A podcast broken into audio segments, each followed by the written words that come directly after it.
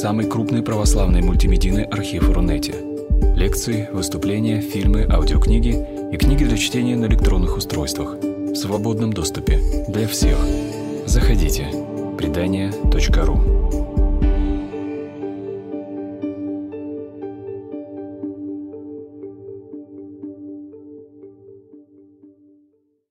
Начнем говорить о счастье. Оно очень актуально, особенно в ноябре в Санкт-Петербурге. Да, его не хватает как раз к концу года, как некоторых квот на лечение. Поэтому начнем говорить о нем. Ну, начну с того, что мы поговорим отдельно о гормонах, которые влияют на наше настроение, на эмоции. Но прежде чем начать о ней говорить, я, наверное, скажу о том, что вообще состояние, эмоциональное состояние человека формирует очень много, не только гормоны. Гормоны – это лишь только часть того, чем человек так отражает свое отношение к окружающему миру. Конечно, влияет и состояние его головного мозга, его типа личности, его психотип определенный, который у каждого у нас свой абсолютно, с определенными акцентуациями психики. У каждого есть понятие ретикулярной формации, где сохраняется психическая энергия, она тоже очень индивидуальная. Есть понятие лимбической системы мозга, которая отвечает за эмоции. Ну и, конечно же, есть мощная гормональная система человека, которая имеет разную степень развития, в зависимости от возраста человека, в зависимости от того, где он растет, где он родился, где он живет, чем он дышит. Очень-очень много всего составляющего того, что формирует его эмоциональность. Поэтому об этом я говорю, чтобы вы понимали, что не только гормоны создают настроение, не только гормоны создают счастье. И если человек думает, что только дело в гормонах, это не так. Но мощная и очень основная часть того, что формирует его эмоциональность, конечно, является гормоны. Но тут некоторые цитаты из одной книги Лоретты Бронинг «Гормоны счастья». Я их выбрал для того, чтобы поделиться их с вами. Люди ожидают от жизни гораздо большего, поэтому мы оказываемся такими сконцентрированными на своих разочарованиях, вместо того, чтобы радоваться нашим достижениям. Очень часто такое бывает. Вообще гормоны счастья, о которых мы будем чуть ниже говорить, они очень зависят от того, как человек психологически ведет себя на какие-то ситуации. Вот. Если мы радуемся от каждого шага, который сделали или отступили, но человек берет себя в руки, дает дальше, это одно. И количество серотонина, и количество эндорфинов в его крови очень разнится, соответственно, в зависимости от его поведения на внешнюю сторону. А если человек сразу отступает, уходит в состояние такого панического характера, то, конечно, это все четко. То есть, по сути, человек сам своей психикой регулирует гормоны счастья. От счастья за гормоны счастья. Поэтому даже пациенты, которые ко мне приходят, я всегда говорю, что несмотря на то, что вас застала болезнь, ненужный час, ненужное время, как это происходит практически всегда, я говорю, что необходимо смотреть на это по возможности позитивно, потому что болезнь быстрее отступает от вас, благодаря гормонам счастья. Когда обезьяна теряет свой банан и в конфликте с соплеменником он испытывает дискомфорт, но не усугубляя свои переживания, прокручивая в голове снова и снова, он начинает искать новый банан. И в конечном счете испытывает чувство вознаграждения, а не ущерба. Люди же используют дополнительные нейроны для того, чтобы строить всевозможные теории по поводу бананов и в конце концов сами создают себе боль. Да, вот прокручивая ситуацию, которую, казалось бы, может было и отступить, и не придать ему значения, а человек начинает думать. Опять же, это все зависит от психики человека, от его психотипа личности. Начинает прокручивать, а зачем, а почему, откуда этот банан пришел, а почему именно банан, а не кокосы и так далее. Поэтому это очень тоже влияет на гормоны. Ну, последнее умение радоваться маленьким достижениям – это очень ценный навык, потому что большие дела складываются из маленьких шагов. И вы не сможете предпринимать очередных таких шагов, если будете почивать на лаврах прошлых крупных успехов. Вот большая наша гормональная система. Здесь вкратце проведено, мы о ней говорить полностью не будем, это займет огромное количество времени, поэтому мы поговорим только чуть-чуть о гипофизе, чуть-чуть о эпифизе, где выделяется частично гормоны счастья. Но это просто общая картинка для того, чтобы вы понимали, насколько человек в принципе, зависим от своей гормональной системы, и гормональная система зависит от человека. Потому что очень большая взаимосвязь идет, и гормональная система, и иммунная система, и нервная система, все находится в таком треугольнике, где друг на друга они влияют. Это нужно очень понимать. Свойства гормонов разные, не только они дают нам счастье, влияют на настроение, также они стимулируют рост всего организма в разные периоды жизни человека, поддерживают иммунную систему, они могут как повышать резистентность иммунной системы, повышать его тонус, но также и снижать. Например, при повышении кортизола, допустим, происходит иммунодепрессия у человека. Подготавливает организм к размножению, борьбе, бегу, другим активным действиям, контролирует репродуктивный цикл, вызывает чувство голода, насыщения, вызывает половые функции и так далее. В общем, это огромный процесс, без которого жизнь человека была бы невозможна. Перед тем, как говорить о гормонах счастья, мы немножко поговорим о тех гормонах, которые очень актуальны в наше время, которые влияют на наше состояние, в том числе даже эмоциональное, особенно в нашем городе. Я специально выделил эту группу, хотя речь должна была сегодня идти не о них, но я чуть-чуть уделю этому времени, потому что гормоны щитовидной железы очень важны для человека, особенно в тех регионах, где являются эти регионы эндемичными. То есть количество патологий, проблем с щитовидной железой имеет большое значение, в частности, в нашем городе. Щитовидная железа – это орган, который выделяет гормоны щитовидной железы. Гормоны щитовидной железы не влияют на многое что. В основном это на обмен веществ, на белковый, жировой, углеводный, рост, развитие, мозг. За все отвечают гормоны щитовидной железы. Если вдруг возникает проблема с этими гормонами, она возникает по трем причинам. Или гипофункция, или гиперфункция, или аномалия при рождении. И, соответственно, если возникает гипофункция, мы видим таких людей. Пастозных, отекших, вот таких неспособных сосредоточиться, с депрессией, с раздражением. Вот если, допустим, вдруг человек уехал куда-нибудь, приехал через неделю, и вообще мы не узнаем его, он стал таким отечным, грузным, и вообще никого не хочет видеть. Странно. Вроде неделю назад был другой человек, а тут вдруг резко изменилось его настроение. Но вряд ли это снижение серотонина произошло. Нужно сразу задуматься, что у него там какая-то проблема более глобального характера в плане, ну, в частности, щитовидной железы. Чаще всего проблема возникает у женщин, у мужчин, если соотношение это 1:5 где-то. Вот, потому что женщины связаны с тем, что есть понятие репродуктивных функций, понятие гормональной системы со стороны гинекологии, и это очень большая взаимосвязь идет, плюс эмоциональность женская, она совсем другая, чем мужская, и плюс гормоны щитовидной железы у женщин отвечают за более дополнительные функции, чем у мужчин. Поэтому большой, скажем, такой вариант попадания группы риска у женщин. Ну и, соответственно, гипертиреоз. Это обратная ситуация, когда люди становятся агрессивными, они не спят ночами, они могут вообще постоянно находиться в возбуждении, они могут постоянно бессонница, расстройство пищеварительного тракта, вот возникает диарея и так далее. То есть это, наоборот, активное развитие гиперпродукции гормонов щитовидной железы, так что человек становится вот совсем, видите, таким истощенным. Глаза выпученные, страшные и готовы наброситься на людей. Что? Когда много, да, гормонов. Когда мало, это мы вот так видим. Все, наоборот, застойное. А когда много, наоборот, все очень активное. Поэтому, если вдруг, да, и очень влияет это на волосы, вдруг стали волосы выпадать очень сильно сразу, нужно проверять щитовидную железу, проверять гормоны. Особенно в такие переходные периоды, например, если женщина, это период менопаузы, период активного пубертата у подростков или переход в цикл определенный и так далее. Поэтому эти моменты, они важны, и я на них остановился, чтобы вы понимали, что дело не только в гормонах счастья. Есть такая структура, называется эпифиз, шишковидная железа. По ней в древности слагали многие, значит, мифы, легенды. В частности, в Древней Индии считали, что это орган ясновидения, предназначен для размышления, с помощью которого человек способен к различным сверхъестественным способностям. Значит, в различных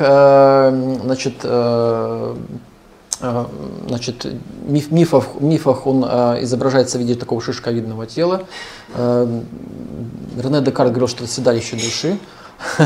Но находится действительно в центре мозга. В нем выделяются такие гормоны, как серотонин, мелатонин и гломерулотропин. Значит, мелатонин и серотонин – это гормоны в данной ситуации, которые влияют на биоритм дня и ночи. Вот, мелатонин, максимальная его активность находится к вечернему времени и максимальный пик ночью. Готовит человека ко сну, это мощный антиоксидант. Если проблемы есть с мелатонином у человека и нарушен суточный биоритм, развиваются различные заболевания, даже серьезные. Проводились различные исследования по поводу мелатонина. Было доказано, что если концентрация мелатонина у человека мало, то это даже способствует развитию различных серьезных заболеваний, в том числе онкологии. И в некоторых клиниках, вот в онкологических стационарах, завешиваются очень такие большие шторы ночью, чтобы не было проникновения солнечного света, чтобы, особенно когда белые ночи, это очень тяжело некоторым людям, у которых нарушен биоритм суточный, и это очень важно для таких людей.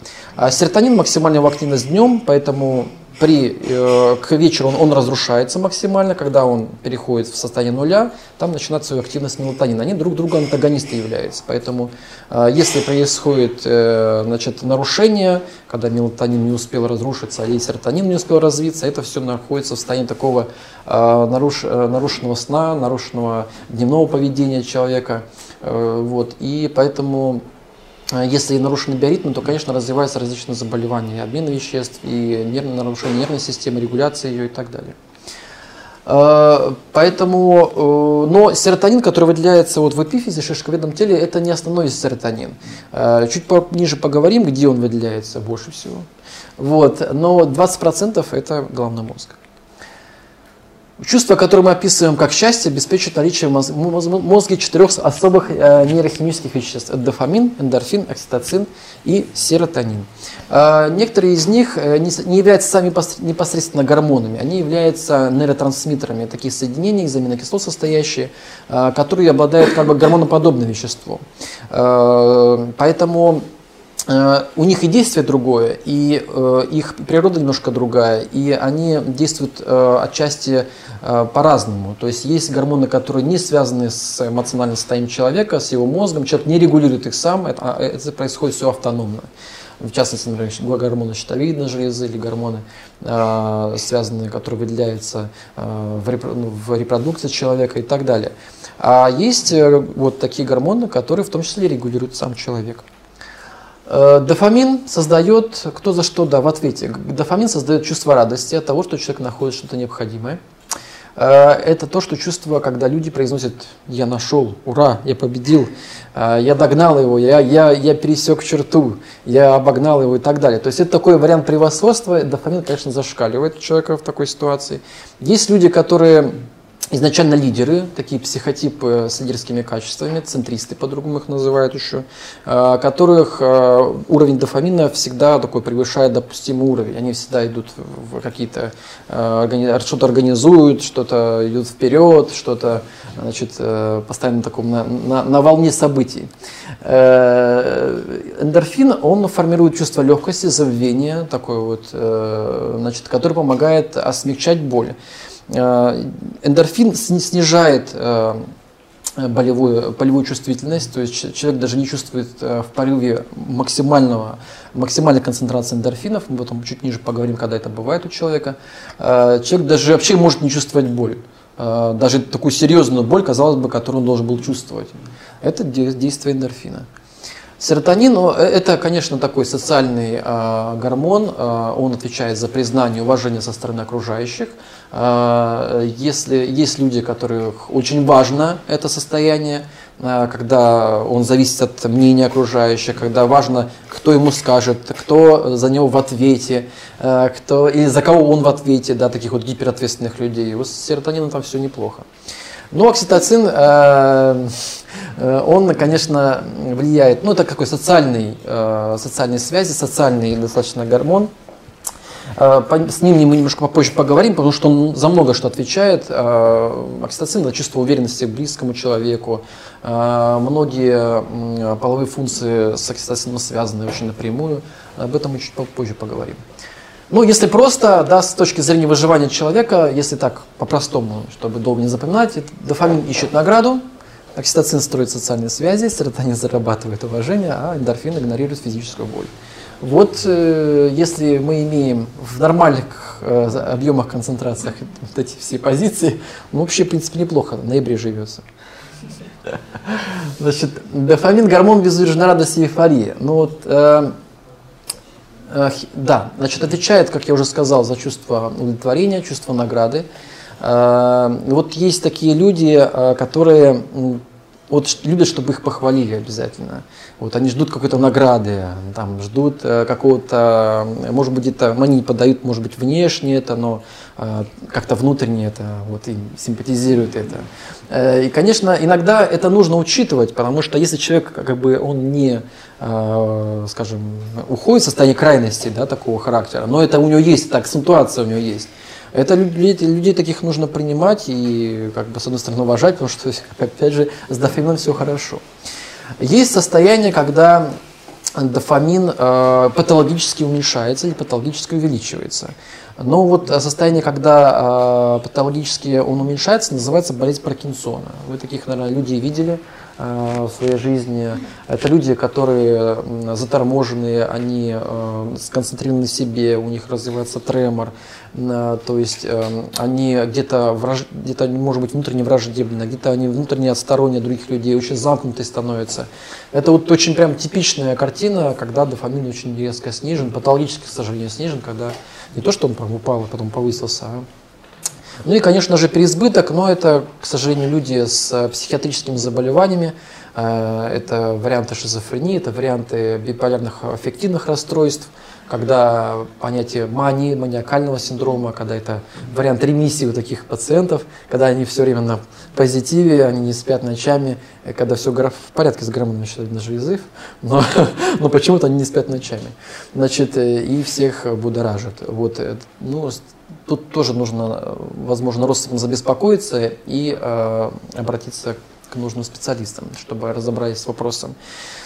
Потому что такое долгое состояние дофамин не может поддерживать в таком избытке. А где он вырабатывается?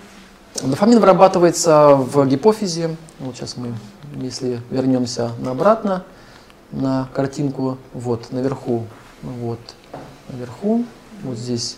Там есть такая структура, где он отвечает за вот этот гормон. Но почему развивается болезнь Паркинсона, почему вдруг не вырабатывается дофамин, до сих пор не ясно эта история, почему так происходит.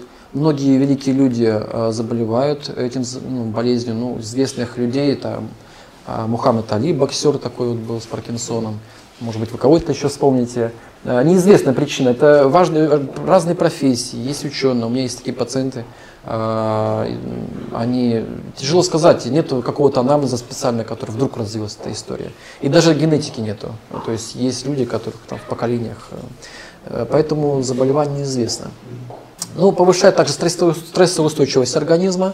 Действительно, люди с таким более повышенным дофамином, они очень просто смотрят на стресс, они очень легко его принимают, они очень легко его разрешают, они очень легко его скидывают, но только научился.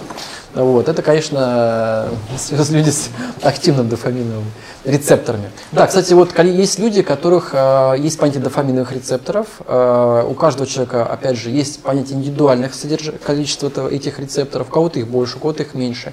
Даже чувствительность рецепторов тоже своя. У кого-то захватывает больше этого дофамина, гормона, его более чувствительно к этим людям. То есть есть люди, которые вот так вот, раз с полоборота и завелись, они готовы там все, КВМ устраивать. А есть люди, которым нужно долго-долго-долго-долго их раскачать, чтобы они стали более активными. Это тоже, в принципе, связано с такими особенностями индивидуальными. Ну, в том числе дофамин участвует в кровоснабжении, так же, как и серотонин. Вообще все гормоны счастья, они усиливают кровоснабжение коллатеральное, периферическое, улучшают, соответственно, если кровообращение улучшается и обмен веществ и так далее. Поэтому... Но адаптация, опять же, все люди по-разному адаптируются в новой среде, в новом коллективе. По-разному адаптироваться могут на работе. Человек может поменять 8 работ за год, и ему вообще там, ерунда. А кто-то одну и держится на ней, пишет, смотришь трудовую книжку, а там одна работа. Думаешь, дофамин нормальный, нет? Поэтому, нет, ну, конечно, эти особенности важны. Окситоцин, да, но это гормон, известный всем, потому что он вырабатывается в период лактации у женщин, да, это гормон, который поддерживает состояние лактации. Но окситоцин есть и у мужчины, и у женщины. Но если у женщины он отвечает и за состояние репродуктивной функции, лактации и так далее, у мужчин это в основном половая функция, вот, значит, либидо и другие позиции на эту тему, не будем о ней говорить, они, это очень активные моменты, и все рецепторы, участки тела, которые отвечают за половое возбуждение, в частности у мужчин, они связаны очень с окситоцином. Поэтому такая тема очень достаточно узкая, тонкая, где-то интимная, но люди, специалисты, сексологи очень часто обращаются к окситоцину, даже просят иногда сдавать этот гормон в крови у мужчин, кстати говоря, чтобы посмотреть, нет ли там проблем с этим гормоном. Ну, также, да, окситоцин, он не помогает, он даже отвечает, да, за состояние человеческих отношений, за повышение доверия и за уменьшение страха. То есть, когда женщина или мужчина в паре доверяют друг другу максимально, есть такие пары, мы видим, есть люди, которые, ну, живут там вот много лет, а доверия между ними нет. Вот, вот как-то тоже не складывается ситуация. Одно дело это когда вот волнами, это одно, но когда это на хронической форме, значит у кого-то, возможно, из них проблемы с этим делом. Кстати говоря, вот окситоцин в период особенно схваток у женщин в родах не у всех прямо хорошо выделяется. Некоторым женщинам даже вводят, стимулируют род для того, чтобы этот процесс произвел на свет человека. Это тоже говорит о функции, о продукции окситоцина и о влиянии его на дальнейшие позиции. Так что вот такой вот гормон. Значит, серотонин, сейчас мы о нем много будем говорить, потому что это гормон, нейротрансмиттер, который очень связан и с нашим питанием, он связан с нашим кишечником, он связан с нашим головным мозгом, он связан с нашим кровоснабжением даже. Более того, скажу, что серотонин запускает первое сердцебиение плода в организме матери будущего ребенка. Вот первая импульсация, первый пульс, первая частота сердечного сокращения запускает именно серотонин. Это доказано. Значит, поэтому и на протяжении всей жизни он играет большую, огромную роль. Конечно же, серотонин, содержание его в странах, где есть солнце, больше, чем у нас, там, конечно, больше улыбаются, это факт. Потому что серотонин создает условия для, извините, солнце создает условия для активного, значит, образования витамина D, за активное восприятие светового дня, и это все отражается на активности серотонина. Серотонин, максимальная его концентрация, как я уже говорил, она формируется в дневное время, к вечеру он разрушается и ночью практически исчезает. Там уже наступает власть мелатонина. И вот эта циркадность ритма, она очень так четко регулирует человека сон, бодрствование. Вот люди, которые, допустим, часто уезжают в командировки, у которых часто перелеты, часто меняют вот часовые пояса, у них, к сожалению, потом развиваются достаточно большие проблемы с циркадностью ритма и с расстройством нервной системы, потому что вот эта постоянная чехарда, вот этот хаос, а как известно, философия любой болезни – это хаос. Вот этот хаос развивается, дает развитию различных заболеваний. Если вдруг у человека какая-то была склонность нехорошего, ну, такого психопатии личности, например, он может развить себе даже такую легкую форму шизофрении. У меня такой один пациент был, на командировках заработал форму легкой простой шизофрении. Да. Но это у него было заложено внутри, как бы такое, но вот вследствие различных вот факторов, которые сыграли вот такую большую роль, вот возникла такая нехорошая история. Но это все вот такая история взаимосвязанная с такими моментами. И вовремя обратился человек, поэтому все хорошо сейчас. А так, конечно, вот эта циркадность дня и ночи, поэтому особенно касается молодежи, когда кутят ночью, спят днем, это не всегда хорошо. Да?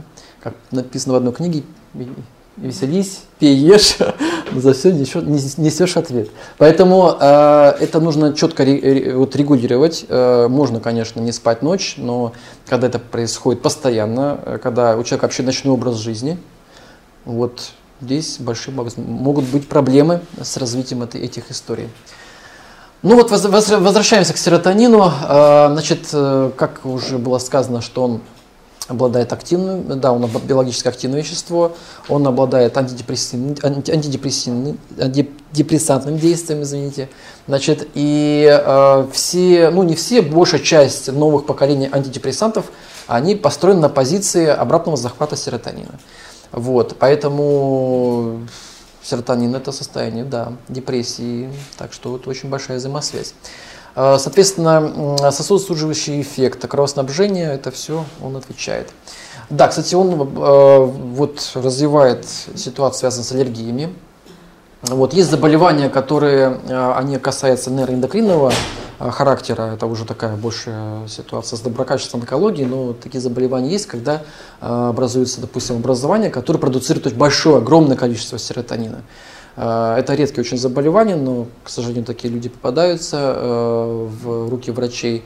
И у таких людей зашкаливает все, их просто, то есть они могут работать просто часами, сутками, и вообще они не устают.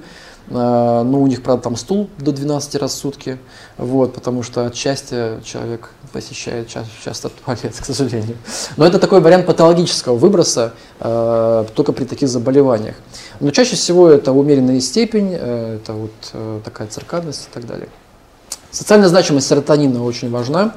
Значит, вы можете утверждать, что не придаете своему статусу никакого значения, но когда некто более высокий по статусу обращает на вас внимание, в организме, независимо от вашего сознания, происходит сильный выброс гормонов радости. Еще активнее подсознание реагирует на повышение статуса вашего потомства. Когда вашу уникальность как личности не замечают, вы ощущаете прилив гормонов стресса. Если это же происходит в ваших детей, вы испытываете еще больше дискомфорт. То есть, когда, допустим, у вашего ребенка, особенно если это возникает в социуме при всех, да, вот, начинают говорить, что вот он там, неумный или что-то еще, такие слова, которые это очень сильно может даже развить вплоть до депрессии у родителей. Это действительно очень, не то что там падает серотонин, это влияет на, даже на подкорковые структуры. Поэтому понятие, да, и, конечно же, определение статусности, социальности человека, оно четко связано с серотонином. Это доказано всеми, начиная от Черниговской Татьяны Владимировны, заканчивая другими учеными. Если человек получает признание и любовь со стороны того, кого он считает для себя важным, уровень серотонина у него, я бы сказал, зашкаливает. Это очень важно. Когда признание, вот, любовь, влияние такое вот положительное со стороны доминирующей, да, вот, человека или со стороны человека, который… Ну, это вот очень важно для детей, для ребенка. Если он видит, что со стороны, например, авторитета, вот, допустим, его в семье авторитет отец, то если он видит, что отец на него влияет с доверием, он уважает его, поддерживает, конечно, у него с серотонином все хорошо, он развивается, у него социальная значимость, ну, как-то социализируется он быстро, и он живет комфортно достаточно. А если, наоборот, видя в своем лице авторитет отца, отец его подавляет активно, то тут, конечно, есть, к сожалению, особенно у мальчиков развиваются проблемы, связанные с его дальнейшей психосоматикой. Поэтому вот буквально недавно была родительская пара, где, к сожалению, там ранее родители разводились, а ребенок все это видел, и в авторитете матери, которая была инициатором развода, девушка ушла в состояние анорексии. Вот такой вариант. Такого. Ребенку было 13 лет, ну сейчас 14 уже, правда. Да. Поэтому это вот состояние, которое очень нужно, особенно родителям, контролировать процесс, и вот любовь, уважение, признание. В некоторых даже, вот, в некоторых странах есть понятие культа мальчиков, культа ребенка, в частности, вот, например, в Японии, в той же Армении, например, вот, до 5 лет ребенка балуют всем, они дают ему всевозможные, там, радуют, покупают что-то там, то есть практически ничего не ограничивают, потом постепенно они как-то так уже контролируют этот процесс. Но какой-то вот первый запуск, когда ребенок еще в таком не совсем сознательном еще находится, как говорится, состоянии, вот, еще не все запоминает, у них это не просто так вот в традициях таких воспитания, таких народов присутствует, это имеет определенное значение. Конечно же, плохо, когда на детей все время кричат, когда их ругают, когда говорят, что ты такой сякой, ты не то там посмотри. А еще когда сравнивают его с другим ребенком, это вообще кошмар. Серотонин сразу на нуле. Так что аккуратно. Значит, казалось бы, серотонин – гормон счастья, он связан, значит, но на самом деле большая часть процента синтезируется в кишечнике.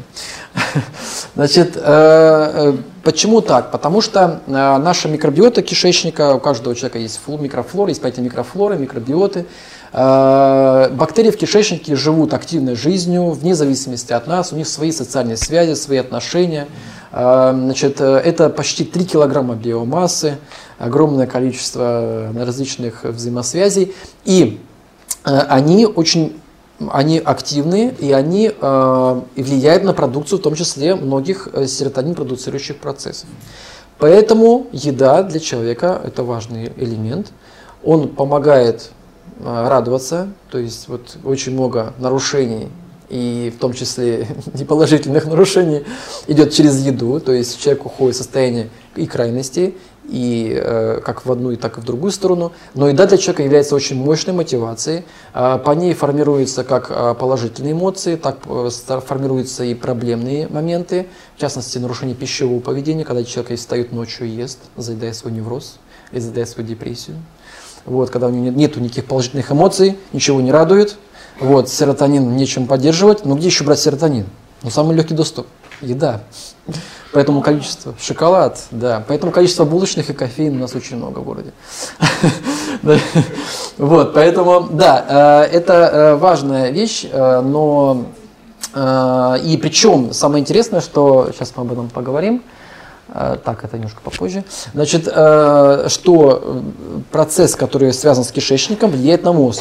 То есть, как мозг влияет на кишечник, так и кишечник влияет на мозг. Там идет принцип такой взаимообратной связи. Поэтому, как держать под контролем эту позицию и эту, нужно и там, и там. Вот. Поэтому у человека должен быть нормальный режим питания, нормальный рацион, более-менее адекватный. Он должен понимать, мы там чуть-чуть попозже об этом поговорим, когда он может съедать шоколад, а когда его есть не надо. Когда он может съесть что-то вкусненькое, сладенькое и так далее, а когда лучше это, так скажем, на следующий день. И, соответственно, какие продукты вообще влияют, в том числе на содержание серотонина, и может ли привести проблема с перееданием вот этого вкусного всего, повышающей радость человека, к проблемам, а это приводит. Ну, что мешает выработке? Конечно, стрессы. Куда же без них-то? Так бы неинтересно было бы жить. Вот. Со стрессами связан с кортизолом. Кортизол является антагонистом серотонина, он его понижает. Поэтому вот, если человека зашкаливает кортизол, постоянно он находится в состоянии стресса, кортизол влияет, если концентрация кортизола очень большая в крови, это влияет на состояние иммунной системы, развивается иммунодепрессия. Угнетаются ростки иммунной системы, и человек начинает активно болеть. Также повышение кортизола, постоянно повышенный уровень его, влияет очень сильно на состояние костей, суставов.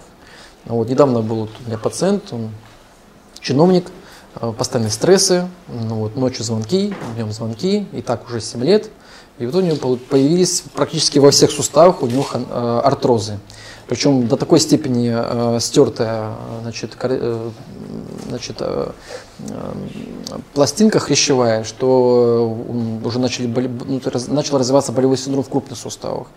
И когда мы у него взяли кровь на кортизол, у него там в 3 раза он превышал норму. Это вообще кошмар. Вот, поэтому кортизол подавляет, вообще всасываемость кальция, подавляет восстановление хрящевой ткани и так далее. Поэтому не шутите с кортизолом. Кофе, конечно. Вот с кофеем проблема. Кто пьет кофе? Поднимите руку. Раз. Ох, ё-моё. А кто пьет больше 2 чашек в день? Так, 2 человека. А больше 3? Ну, не так все плохо еще, да. Но с кофе такая история. Кофе это продукт, по сути, на самом деле, это наркотик, если так по-честному говорить. Вот, потому что кофеин, если человек очень попадается в ловушку кофеина, то есть, когда он чувствует, вот человек вот, пьет кофе, он выпил бодр, да, у него там активность мозга, все. Но кофеин такая вещь коварная, концентрация его падает через какое-то время.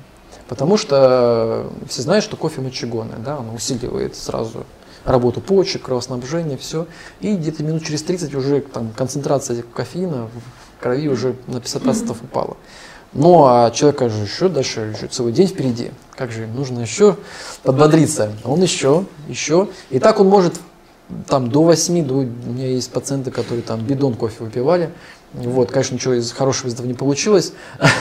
Но у кофеина есть такая коварная вещь, помимо того, что он быстро падает и требует еще дополнительного поддержки концентрации его, он еще влияет на повышение кортизола, опять же, этого вот вредного. Поэтому при его употреблении кортизол повышается, серотонин понижается. Поэтому при избытке употребления кофе серотонин будет в нуле. То есть у вас будет такое искусственное создание условий для бодрости, для тонуса. Чашка в день, да, можно, даже, наверное, нужно, потому что это такой запуск определенный. Там есть различные антиоксиданты, есть кофейная кислота, которая уменьшает там, жировой гепатоз. В общем, много полезных. Еще есть источники, говорящие о том, что он снижает там, процент Альцгеймера, там, и, да, деменции отчасти.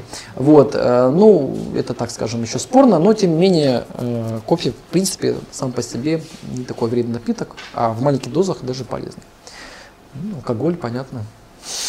Алкоголь снижает, да, серотонин, потому что алкоголь, он влияет на кору головного мозга, он влияет на лимбическую систему головного мозга, влияет на ретикулярную формацию, то есть, по сути дела, на психическую энергию человека. Причем влияние это происходит у всех людей по-разному. У кого-то возбуждает, у кого-то угнетает, у кого-то просто растормаживает. И всех по-разному. Но человек, уже имеющий какой-то опыт, он же понимает, как себя вести с этим напитком вредным. Вот. Но единственное, что, к сожалению, алкоголь употребляют люди, потому что он убирает время на тревогу. Тревожность у людей очень сильно активная. А алкоголь – это быстрый очень такой, по сути, адаптоген, который быстро убирает тревогу. И человек, он ощутил, что ой, прям как хорошо стало, прям все забыло. Или забыл, вот, и развивается история, связанная с тем, что человек уже как ритуал возникает. Так, надо опять забыть тревогу сегодня вечером, а опять забыть тревогу вечером. И конечно же, такие пациенты, конечно, которые приучаются к такому ритуалу, попадают в состояние, конечно, уже даже зависимости отчасти. Даже они не сознают, что они попали в зависимость. У меня была не так давно пациентка, вот, которая так призналась на приеме о своей зависимости, хотя там успешный косметолог, 35 лет, все хорошо, а дошла до почти бутылки водки в сутки. Так что это как бы вещь такая, авантюра очень опасная, когда как антидепрессанты используют алкоголь. Ну и плохая микрофлора кишечника. Как же? Вот. Значит, что значит плохая микрофлора? То есть это состояние, когда развивается дисбактериоз. Дисбактериоз развивается по разным причинам, но чаще всего это связано с внешними факторами, связано с питанием человека, его регулярностью, ритмом и качеством еды. Если человек однообразное питание, он плохо питается, хаотично, ночью, днем, непонятно какое время, конечно, у него будет со временем развиваться нарушение микрофлоры, а это будет отражаться на его состоянии, даже на эмоциональном состоянии. Вот есть когорта пациентов, которых, допустим, имеют хронические заболевания кишечника.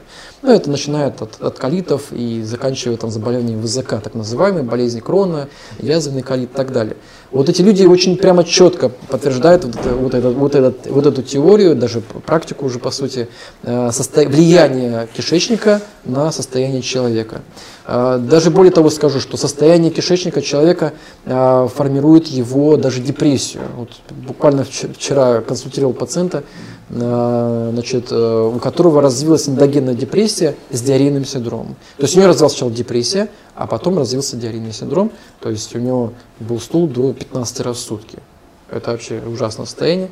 Вот. И антидепрессанты, которые обладают обратным захватом серотонина, они ему восстановили полностью стул, без всяких антидиарейных средств.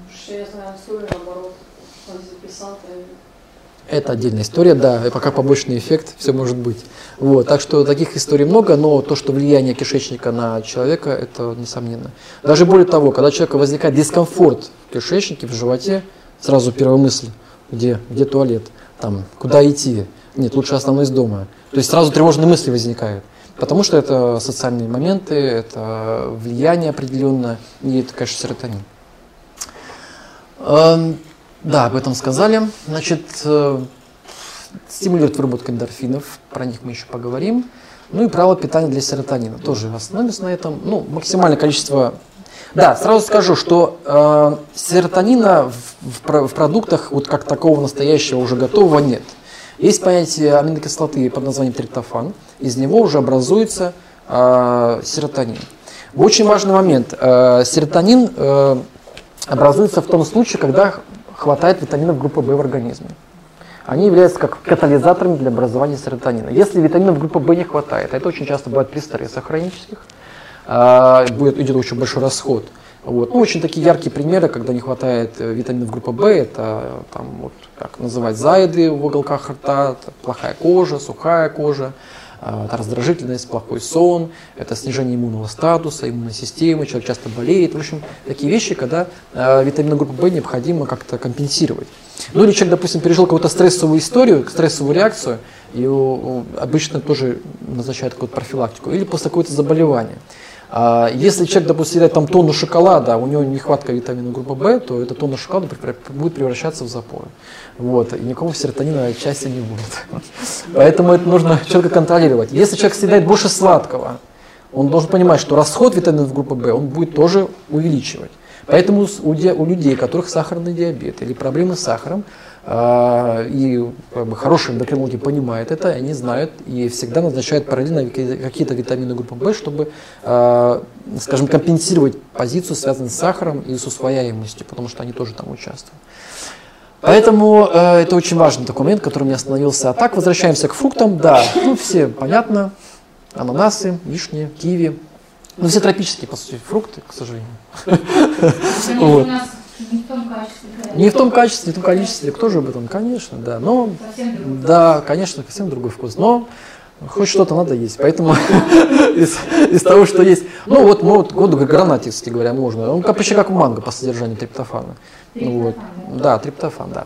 Вот. А гранат, в принципе, он хранится долго, так что здесь вот можно учитывать этот момент. Вот во многих кухнях, вот особенно кавказских, гранат практически там. Особенно в азербайджанской кухне, да, там его везде кидают. Вот, поэтому, ну и, конечно же, из таких продуктов, которые мы можем себе позволить, которые не дозревают, значит, ну вот икра, да, красная, ну, черная сложно, все, значит, соответственно, орехи разнообразные, сухофрукты, Анна принесла сегодня, значит, да, жирные сорта сыров, пармезан, гауда, чеддер, очень большое содержание триптофана, прям очень большое, полезная вещь. Ну, соответственно, разнообразие, как я говорил, орехов. Ну вот, да, и жирные сорта рыбы, да, конечно, жирные сорта рыбы, лосось, сёмга, сельдь, вот, там тоже триптофана достаточно много. Поэтому желательно, чтобы в рационе просто это было у вас, чтобы это было не просто там овсянка, сыр, яйцо. И курица, грудка на ужин. Чтобы все-таки хотя бы иногда по праздникам что-то было такое. Ну, обговорим потом. Ну, примерно меню, вот, касаемо по времени вот, интервалов и такой вариант такого, да, акцента по серотонину. Работать не надо, да. Но учесть можно. Вот, поэтому, значит, важные моменты иногда можно ставить. Это такой, конечно, такой идеал. Конечно, к нему стремиться не надо, но учесть лучше желательно. И вот заметьте, смотрите, ужин, да, 7:30. Да, не надо, дальше желательно не кушать после 8-9, даже если всю ночь не спите. Потому что будут нарушения кишечника, и функции его, и микрофлоры кишечника, и так далее. Поэтому это нужно обязательно вот учитывать в последний прием пищи. Кстати говоря, вот очень частое явление, вот человек поздно ест после 9, да, вот там, или там перед сном в 11 часов наедается, Он не может встать утром, вялый, тяжелый, уставший и так далее. Это объясняется все. Потому что он повышает свой серотонин. Он поел там вкусной какой-нибудь еды ночью. У него серотонин, хоп. А серотонин является антагонистом мелатонина. И мелатонин начал только повышаться к 6 утра. Он только начал повышаться, а он такой снотворно-подобный эффектом обладает. И затягивает человека. Он не может встать, не проснуться. Это гормональная причина.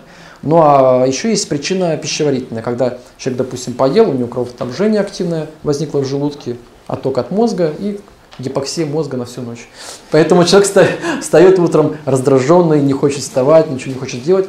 Просто-напросто он поздно ест.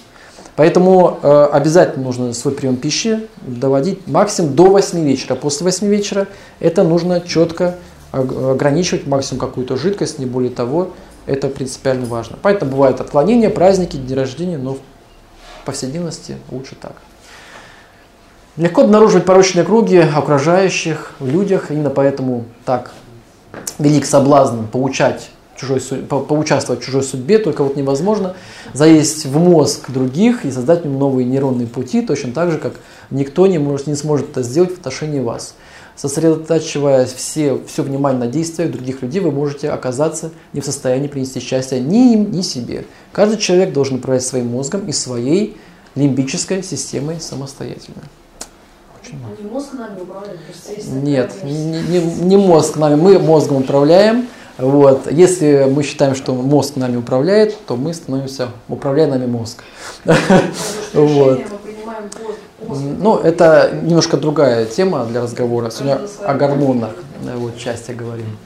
Значит, ну и, конечно, как уже говорил, роль кортизола в стрессе, в нем есть понятие хронического стресса и есть понятие острого стресса. Ну, острый стресс, все наверняка эти ощущения испытывали, да, увеличение пульса, увеличение давления, активный выброс сахара в кровь, сухость во рту, там, и так далее, расширение бронхов, человек часто дышит и так далее. Это вот реакция, такой вариант такого стресса. Если это хроническая история, то возникают уже побочные эффекты этого кортизола. Вот. Самое опасное – это иммунная система, вот, в том числе и вот иммунные заболевания. Природа вот иммунных заболеваний, к сожалению, кроется в том числе и с кортизолом.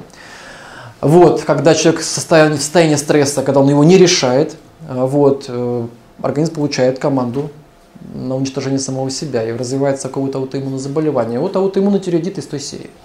Когда человек находится в состоянии постоянной борьбы с чем-то или с кем-то, вот, не думая о себе ни о чем, и получает какое-нибудь хроническое заболевание. Вот не так давно пациентка у меня была, геолог, вот, дали ей задание, сделал какую-то карту там, геодезическую, там, серьезную, сложную. Вот, дал авторитет, то есть повысился дофамин, сразу ночь, все.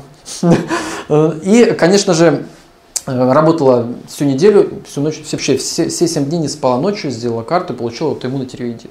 Поэтому, да, аутоиммунный тиреоидит, да. Поэтому контролируйте свои возможности, то есть не только с тем, что вы хотите, но и с тем, что вы можете сделать.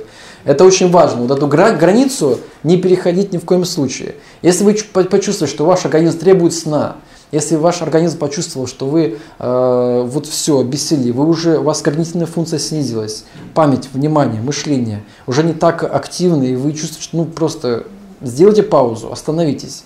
Вот просто остановитесь, вот просто задумайтесь. Или возьмите один день какого-нибудь, не знаю, отгула, там, выспитесь. Чтобы мозг, организм дал вот хотя бы какой-то шаг назад, а не состояние патологии. Вот, например, академик Павлов, он всегда в течение дня брал 10-12-минутные перерывы на сон. Вот он закрывал дверь на ключ, 12 минут спит. Все, включил, все, дальше работает. Это не просто так, он понимал мозг лучше, чем мы даже, поэтому... Да, ну эндорфины, немножко о них. Как мы уже говорили, что они влияют на снижение болевого порога чувствительности, действительно с ним лучше. И вот выработку эндорфина стимулирует голодание. Но чтобы продолжать получать позитивные ощущения, приходится голодать снова и снова. Голодание запускает выработку эндорфина, потому что помогал нашим предкам в тяжелые времена найти силы на поиски пропитания. Действительно, древний человек, так если назовем, даже не древний, а такой более уже такой античный человек, он ел не так часто. Он ел там максимум 2 раза в день. Вот, поэтому других возможностей не было.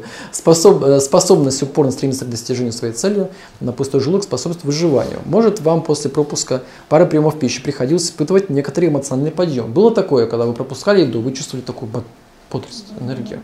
Бывало. Или, допустим, когда вы выходили на пост, например, да? Чувствовали вот первую неделю, бух, готово. Так, значит, считай, жизнь проверили. Вот, ну вот. Не-не-не. Это когда глюкоза связана, когда глюкоза падает. А это немножко другое. Вот когда человек, допустим, убирает какую-то пищу, которая очень сложно перерабатывается в организме, например, мясо, да, вот, оставляет какую-то еду более легкую, то человек испытывает такую эйфорию определенную, особенно первые 2 недели. Вот. Ну, я лично испытывал, не знаю, как вы. Вот. И вот эта эйфория, она прямо вот такой на подъеме, больше, как большая работоспособность, запоминается прям все. Это связано, вот, в том числе, спасибо эндорфину. Значит, и, конечно же, но вы ели, потому что понимали, что питание необходимо для... Ну да, поэтому понятие частого приема пищи, частых перекусов, частых чайных пауз нехорошо.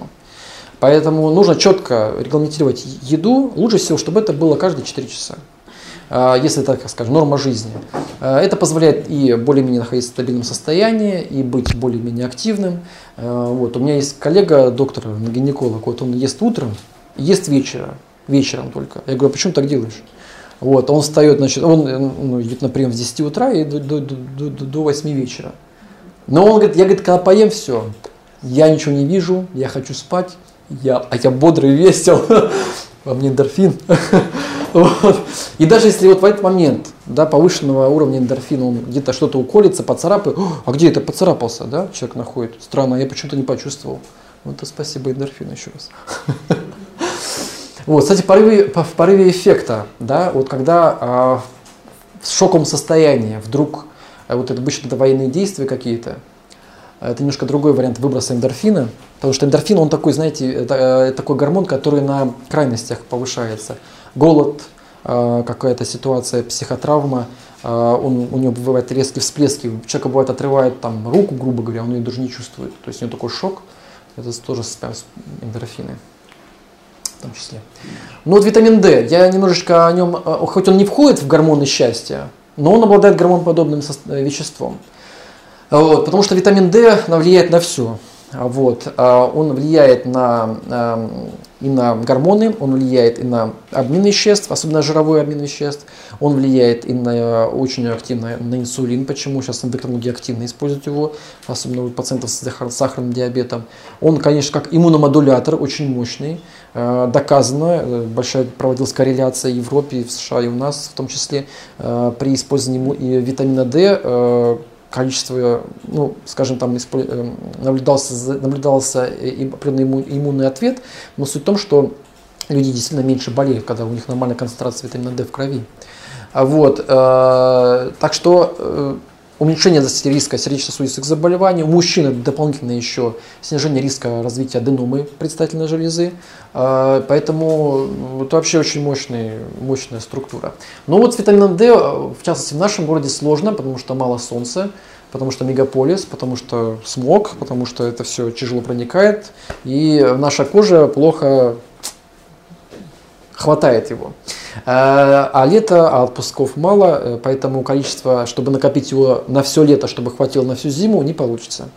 Поэтому в период, когда сейчас такая погода, обязательно для профилактических целей его нужно использовать, потому что с помощью него мы и держим определенные моменты с настроением, потому что у него есть взаимосвязь с серотонином в том числе, и он влияет на все вот эти вот позиции, которые влияют на состояние человека. Вот еще один такой вот гормоноподобное, скажем, вещество под названием вазопрессин. Он такой хитрым действием обладает.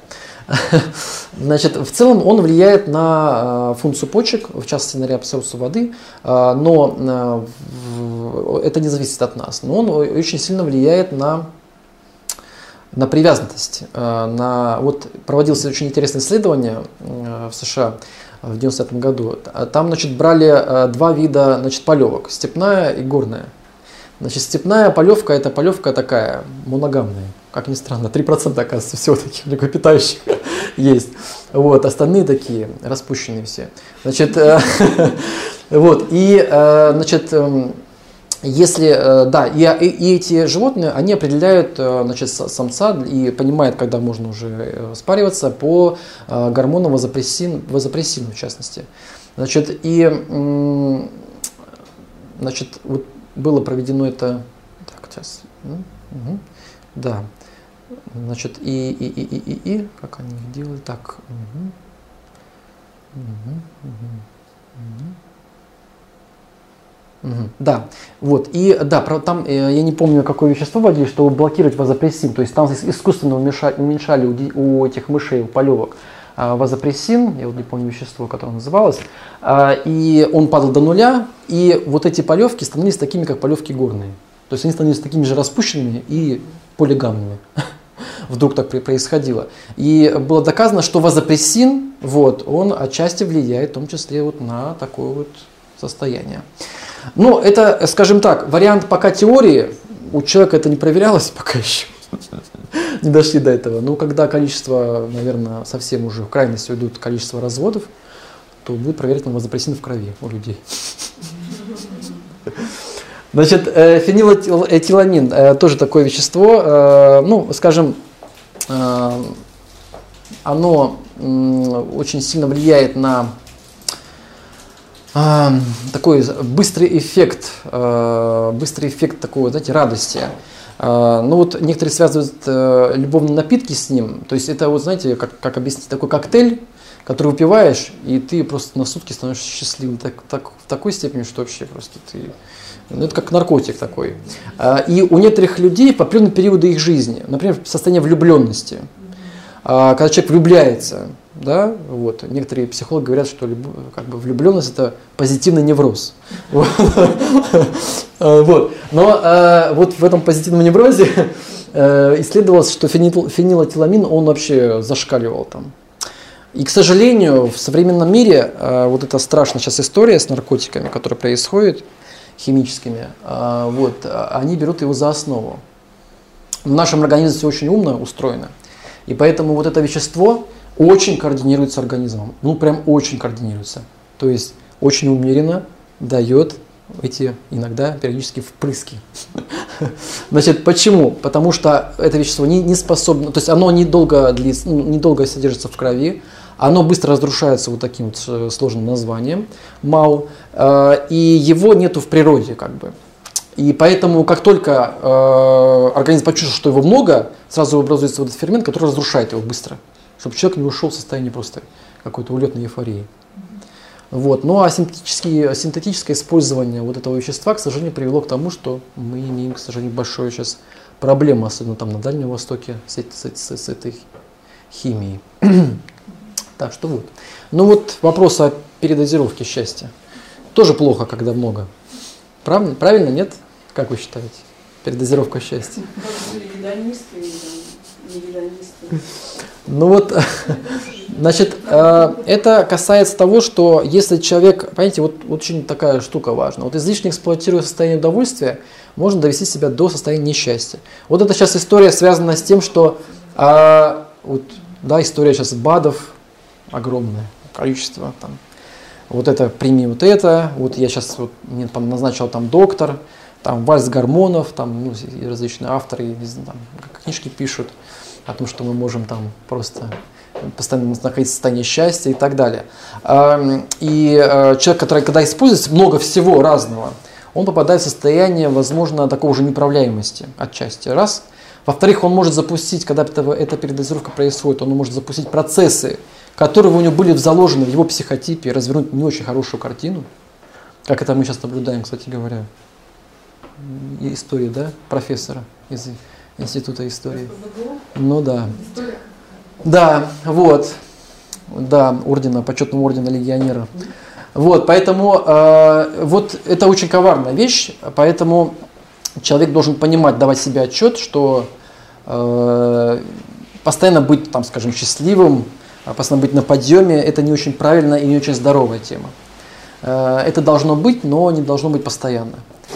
Вот, поэтому и все, вообще, все, что человек придумывает, к сожалению, для себя в плане вот, вот этого счастья, ощущения, это, конечно, говорится сразу о наркотиках. Да? Вот, кокаин, он повышает количество дофамина в 5000 раз, вы представляете, да? Поэтому на следующий день, как только человек это сделал, эту пагубную вещь, он становится каким? Никаким. Почему? Потому что его рецепторы, которые чувствительны к дофамину, кстати говоря, вот достаточно так, есть процент наркоманов, которые получили паркинсон себе благодаря таким вот явлениям. Потому что его рецепторы дофамина уже не реагируют на его нормальный уровень дофамина, который выделяется его в мозге. Он не чувствителен, потому что он превысил вообще пороговую возможность на такой степени, вообще космической, что просто произошел разрыв там всего. И конечно, человек уже, понимая, что он дошел до такого уровня, ему уже хочется опять к этому стремиться состоянию. Вот. И вот это еще, это вот такое уже состояние наваждения, навязчивости, которое формирует, к сожалению, такую психическую, ну и, конечно, уже физическую в дальнейшем зависимость. Вот эти химические наркотики, которые сейчас, к сожалению, есть, связаны в том числе с фенилэтиламином, кетамином и так далее, они тоже создают условия. И, кстати говоря, вот недавно я общался с коллегой-наркологом из Сахалина, у них там вообще большая проблема с этим делом. И они говорят, что огромное количество молодых людей, 18, 19, 20 лет, которые принимали вот эти химические препараты, вот, у них активно происходило возбуждение, значит, ну, эти препараты создают условия эйфории, такой постоянной радости, огромное такое, скажем, усиленное чувство полового возбуждения, и это провоцировало. Через год такие подростки, в том числе, они становились по сути шизофрениками практически все. Вот, страшная вещь. А это уже все, это не лечится, это пожизненное наблюдение, ПМД и так далее. Поэтому вот понятие передозировки очень такая коварная штука, да. И нужно понимать, лимитировать, ощущать себя, не поддаваться влиянию постоянной эйфории, вот, но контролировать свое вот это счастье. Благодаря гормонам человек живет, оставаясь здоровым и жизнерадостным. Благодаря гормонам он сохраняет возможность жить долго и более счастливо. Спасибо.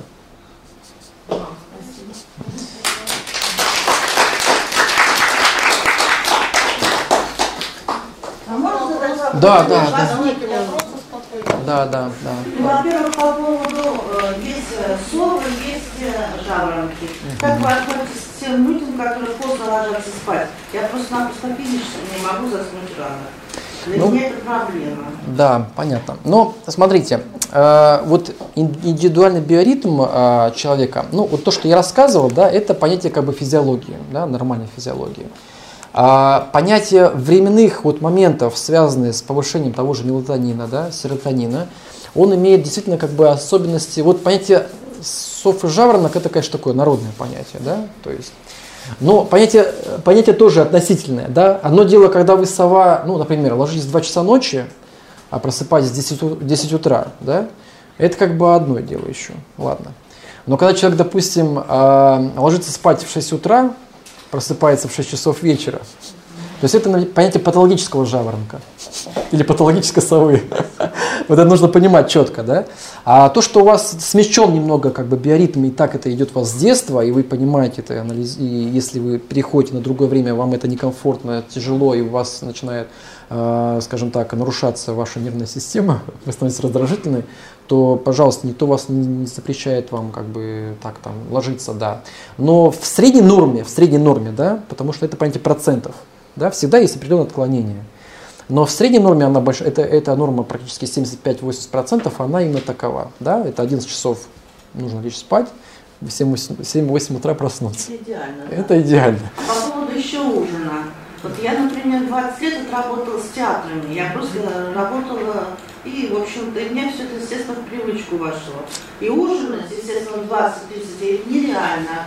Реально. Ты заканчиваешь, извините, и приходишь ты после 12 ночи. А если хочется, нужно поддерживать. Да, что делать тогда? Смотрите, значит, я объясняю сразу. Значит, понятие сформированных психотипов, понятие стереотипов пищевого поведения, это понятие, которое вы приобрели. Это неврожденная история. Если вы приобрели неправильный стереотип или неправильную привычку, вы попадаетесь, вы становитесь ее, к сожалению, жертвой, с которой нужно работать. Возможно, конечно, вам самому не справиться, потому что это стабильное состояние в мозгу, потому что это условный рефлекс, который вы создали, и человеку сложно с ним побороться. Здесь, возможно, подключать нужно и психолога отчасти, и диетолога, который корректирует пищевое поведение и так далее. Это первое. Второе, то, что мозг наш, он вообще ленивый по сути своей. Не то, что он ленивый сам по органике, он быстро очень вырабатывает стереотипы, условные рефлексы и различные алгоритмы, потому что ему так проще. Но одно дело, когда вы физиологически его сформировали и находитесь в таком стабильном состоянии, а другое дело, когда вы его сформировали, но по разным причинам, понятно, да, немножечко не совсем правильно по физиологии. Отсюда получается проблема. Проблема связана в основном с пищеварением, с весом и с калориями. Почему? Потому что то, что человек съедает ночью, это все идет в запас. Это не расходуется, потому что вне зависимости от вашего функции мозга, функция обмена веществ, функция физиологии пищеварения, она уже работает по четким законам дня и ночи. Поэтому все идет в запас, и отсюда проблемы раз. А во-вторых, у таких людей, конечно, есть проблемы с тем, что возникает выбросы, да, вот называется еще рефлекс, но это по моей части как гастроэнтеролога. Вот сегодня пациент был, и тогда ест в 11 вечера, и у него эрозии в пищеводе. И так вот постоянно, пока мы эту ситуацию не убираем. Поэтому надо работать с этим. Ничего могу сказать, надо работать. Понимаю, что вы были как бы заложником, может быть, ситуации вот в каком-то периоде времени жизни. Я да? Сейчас заложник. Вы сейчас заложник. Ну, у вас какая работа интересна зато. Слушайте, но я не против вашего театра, я не против вашей работы, но я против вашего стереотипа, поэтому надо его менять, ну что делать, сложно. Да, поэтому. Еще, можно третий вопрос, извините за назойливость. А вот принятие витамина D, это спонтанно или все-таки нужен анализ крови сдать на витамин D? Ну, смотрите, в идеале лучше сдать анализ крови на витамин D, значит, объясню почему, для того, чтобы подобрать дозировку. 95% случаев люди, которые сдают витамин D, он или в норме, или в нижней границе, или понижен. То есть как бы, высоких значений я никого не видел в городе, это факт. Нет, было пару раз случаев, когда такой прямо хороший витамин D был, но это были дворники, у меня два пациента. Да, это с юга. Смотрите, сейчас объясню, да. Поэтому вы сдаете витамин D, смотрите концентрацию, и по нему уже подбирается определенная дозировка, в зависимости от того, да. Если у вас ниже границы, у вас там совсем на нуле, там 7, например, то, конечно, нужно выбирать лечебную дозировку. Она является там 5-10 тысяч единиц в сутки. Если это, допустим, нижняя граница, то это такая больше лечебно-профилактическая дозировка, 2500 единиц. Если это у вас норма такая средняя, и только нужна поддерживающая дозировка, это, допустим, 1000, максимум 2000 единиц. Спортсменам нужно... Да? Не, в сутки. Я понимаю, а для детей время приема, продолжительность? Продолжительность, ну, я рекомендую с сентября по май в Санкт-Петербурге. А, конечно, а где вы его получали? Вы если хотите, в еде его нереально получить, это нужно печь... Я не первый раз это слышу, что надо принимать витамин D. Так раньше, ну, в Советском Союзе это был рыбий жир, всем насильно давали его, понимаете? Это была очень правильная профилактика, между прочим. Но это была профилактика рахита, понятно, да? Это тоже с витамин D связано. Но это совсем патологический вариант, да, когда совсем там уже все. Но у нас полно проблем с ним, вот. Но когда человек его принимает, он больше в такой зоне безопасности. Еще четвертое. Да, как вы относитесь к чаеманам? Чаеманам? Да. Хорошо, но в меру. Без передозировки. Ну, во-первых, смотря какой чай, какое время вы его пьете, и как его завариваете. Конечно же, плохо. Пакетированное – это вообще как растворимый кофе. Вообще, это я вообще просто отвергаю сразу. Вот. Почему? Потому что пакетированный чай – это порошок, гетанин сплошной. Ну, ладно. Да. Не, ну на самом деле по-настоящему, если в домашних условиях, конечно, лучше это делать заварной чай, секс там 2 минуты, вытаз. То есть это должно быть все-таки по-правильному. Потому что то, что создается вот в пакетиках, это порошок, где огромное количество танина, это вяжущее вещество, которое просто вяжет там все в слизистые все и приводит к запорам, пардон. Вот, поэтому это важно, чтобы... Да, это раз. Во-вторых, Чай – это все-таки кофеин, который медленно всасывается, но который очень так долго действует, в отличие от кофе. Да? Кофе быстро всосал, быстро дал эффект. У чая немножко такое медленное и медленное освобождение. Поэтому дозировку его, особенно зеленым чаем, там, это очень нужно аккуратно. Особенно относится к чаям, которые обладают таким, знаете, таким вот, ну типа пуэр. Это вообще такая штука серьезная. Это, его нужно пить только до 12 часов дня, вот, чтобы не стать чайферистом. Иначе это пуэр, да. Вот. Пожалуйста. Ну, я отношусь как? Если это правильно подобрано и по показаниям, то ну, это очень частный случай, тут нужно разбирать, да? Вот, потому что есть ситуация, когда никак не исправить без гормона, да, считай, даже без назначения этого гормона. И нужно корректировать, потому что если человек ушел в состояние клинического гипотиреоза, у него развивается вообще там картина страшная гипотиреоза, конечно, здесь без... И у него ТТГ в районе там 20, вы сами понимаете, что здесь без гормона не обойтись. А если это вариант такого там пограничного состояния, без клиники особой, в чисто профилактическом варианте, да, нужно, то можно обойтись без гормона, конечно. Это уже... Но это уже после лекции. Давайте, да, потом скажем. Давайте еще вопросы. А вот коснулся вопрос алкоголя немножко. Я хотела уточнить. Вот знаменитые испанцы и итальянцы, они же там просто на завтрак, обед и ужин. У них просто вместо чая и кофе, и вино. Угу. Как они выживают? Да, как они выживают. Да, неплохо. Между прочим, дольше нас живут. Они, кстати, счастливые все, радостные. Ну, у них солнце больше, или что. Ну, сейчас я расскажу, да, о них. Ну, не о них, а вообще, почему так? О них я мало чего расскажу. Значит, на Земле вообще, вот так если брать, у всех сформировалось разное отношение к алкоголю. Почему? Потому что это связано с климатом, с традициями, с жизнью, вообще многими факторами. Есть люди, которые... Есть народности, которые вообще не усваивают алкоголь. Это чукчи, это немножко ивенков. Это индейцы североамериканские и немножко южноамериканские. У них были другие наркотики. Вот. Ну вот, да, и поэтому у них практически, где-то репортаж смотрел географическое общество, что вот на Чукотке у нас запрещено ввоз вообще алкоголя. Потому что при даже там, выпитой там, 10 граммов водки они просто отключаются и очень быстро спиваются. Вот, к сожалению, потому что у них моментально возникает зависимость от этого. Поэтому и Северная Америка осваивалась с помощью огненной воды, там Джек Лондон, почитать и так далее. Но потому что у них не было продукта, с которого можно было делать алкоголь. У них не было хлеба, у них не было винограда. Ситуация, которая развернулась, скажем, на юге, Италия, Испания, конечно, это была история, связанная с изготовлением вина, и это вино, это древний напиток, который был священным одно время, да, значит, и одно время, ну и сейчас это, в принципе, да, значит, да, плюс все-таки, да, и поэтому люди, которые, скажем, из поколения в поколение, учитывая их особенности ферментативной системы, потому что это все связано, в частности, с ферментом алкоголь-дегидрогеназы, да, который есть даже у каждого человека. Вот среди нас, если взять ферменты у каждого по своей концентрации, она будет у каждого разная.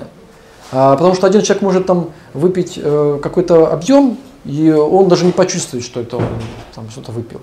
А другой, он выпьет, у него все эйфория, у него такой наркотизм, все, он там готов всех любить, и потом резко спать. Вот, а потом... Вот, засыпает резко. Вот, потому что все... алкоголь дрогена мало у него, все, нет, не усваивают. И, кстати, такие люди очень быстро спивают, кстати говоря. Но не суть. Суть в том, что ферментативная система, она возникает вот в каждом вот регионе по-своему, и это передается из поколения в поколение.